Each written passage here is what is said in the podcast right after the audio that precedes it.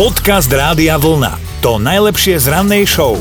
Dnes riešime prvé bosky, hlavne tie spomienky na ne, lebo tak každý to má inak. Dokonca aj tí dvaja, ktorí sa spolu boskávali prvýkrát, tak on to vníma inak, ona inak. No a máme tu hneď dva krásne pohľady na vec, a teda mužský a ženský pohľad. No Katka napísala, že zažila prvý bosk na dedine u babky, keď mala 16. narodeniny. Chlapec, ktorému sa páčila, ju išiel odprevať z diskotéky, poboskali ju a darovali jej navoňavkovaného plišového macíka. Romantika jak vyšitá. Čo sa posmívaš, ale to kedy si Tak bolo prepáč, no tak- moderné. A ale- ja som dostala navoňaného plišového mácika, bohužiaľ voňal potom chalanovi, no. Čo ja viem, ja som nikdy nerozdával navoňané plišové macíky. Však ale ty si ani nepamätáš na svoj prvý boss, ty si úplne inde. No ale za chlapov tu máme Paliho, ktorý pozdravuje Simonku do Košíc. Ja už veľký chlap, už som mal občiansky, už som sa cítil taký, ah, možno viete, jak sa je dobre chlapci, poberte. Palko vytiahol krásny pekný košík, išli sme za furču do lesa, tam na preliesky, kade, tade, tam boli všetky také lavičky, vytiahol taký, by som dal obrusok, všetko tam vytiahol na ten obrusok z košíka, čo bolo. Romantika, magnetofón, kazeťák, všetko išlo, jak sa patrí. Až kým slečna bola taká neročkáva, začala ona, smatla mi ruky, hlavu, všetko, už boli prvé bosky. No a keď to celé skončilo, tak sme už pomaly balili, toto nie, on sa ma pozera, čo robíš, nie? Balím, nie? Už veľa hodín, tmieva sa, ideme domov, nie? Ona tá na mňa vystrašene pozrie a mi hovorí, a to je akože všetko? Dobré ráno s Dominikou a Martinom. Ideme sa boskávať, uh, no radšej nie, neviem teda, umýval si si zuby. Tak samozrejme, čo sa pýtaš. To nie je samozrejme, však niekedy aj nestíham. no ale možno sa to na prvú nezdá, ale taký obyčajný bosk, to je vám hotová veda. No vedci zistili, že s romantickými úmyslami sa boskáva na pery iba 46% ľudí. Viac ako polovica ľudí na Zemi skrátka bosky na ústa ako prejav náklonnosti vôbec nevyznáva. Ono sa to totiž to líši v závislosti od kultúry. Ja som myslela, že majú iné úmysly, lebo podľa mňa muži majú iné úmysly s boskávaním Ja, sa. No. Poznáme slávny eskimácky bosk, hej, ten si možno dávate aj vy s vašimi partnermi dlhoročnými alebo so svojimi malými deťmi. To sa len tak ošúchate nosmi aj akože už to je. Ale napríklad taký malajský bosk vyzerá tak, že žena kľačí na zemi a muž ju No oňucháva. ale ja aj tak, ako pozerám, najviac uznávam domorodcov z Papuj Novej Gvinej. Pre nich je romantické, keď milenci sedia pri sebe tvárou v tvár a vzájomne si okusujú myhalnice. Čo? Ale vieš, akú by som mu vyťala, keby mi tie nádherné, dlhé, namaľované vejare on obkuskáva?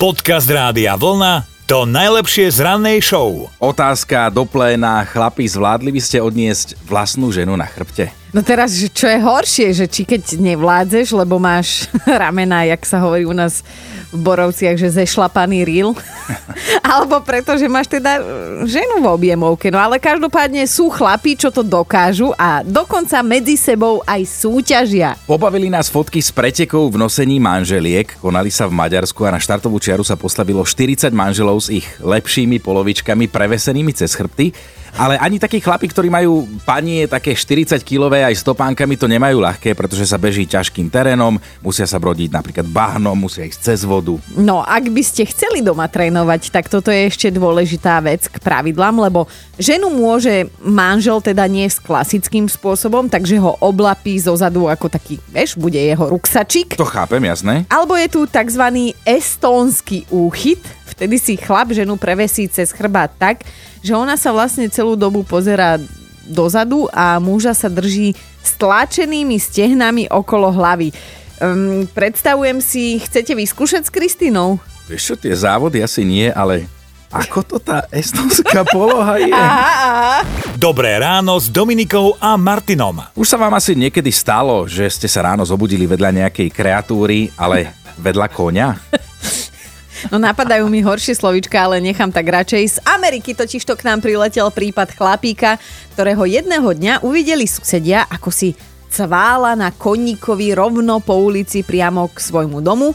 Malo to však jediný háčik, on nikdy žiadného konia oficiálne nemal. A susedia mu samozrejme dopriali, zavolali na neho hneď policajtov a tí naozaj zistili, že ten chlap konia ukradol, prihlásil sa majiteľ konia a aj samotný koník, teda našťastie obišiel bez šrámov a zvládol toto dobrodružstvo v zdraví, veď počúvajte, ako to dopadlo. No ja si akože dovolím odcitovať z tej policajnej správy, lebo teda pán strážnik tam doslova napísal, vstúpili sme do domu. Na podlahe v obývačke bol konský trus. Páchateľ bol zamknutý v hostovskej izbe.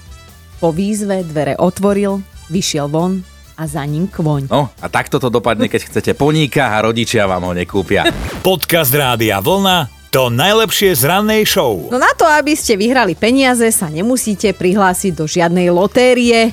No a nemusíte byť dokonca ani triezvi, ale tak aby sme to uviedli na pravú mieru, samozrejme nejakým spôsobom sa nezastávame pitia alkoholu, len ideme hovoriť o jednom prípade, ktorý sa stal. Chlapík v Texase to trošku prehnal v bare, opil sa tam a teda na parkovisku sa pochytil s iným návštevníkom baru. Inými slovami dostal teda kvalitne nádržku. No ale keď vytriezvel, tak dostal geniálny nápad. Niečo, čo je možné v Amerike. Prečo by nezažaloval ten podnik, hej, že to oni za to môžu, že dostal poza uši, veď stalo sa to na ich parkovisku. A ešte to vylepšilo to, že ten bar obvinil, že to je ich chyba, že sa opil, lebo mu ďalej nalievali, aj keď už mal dosť.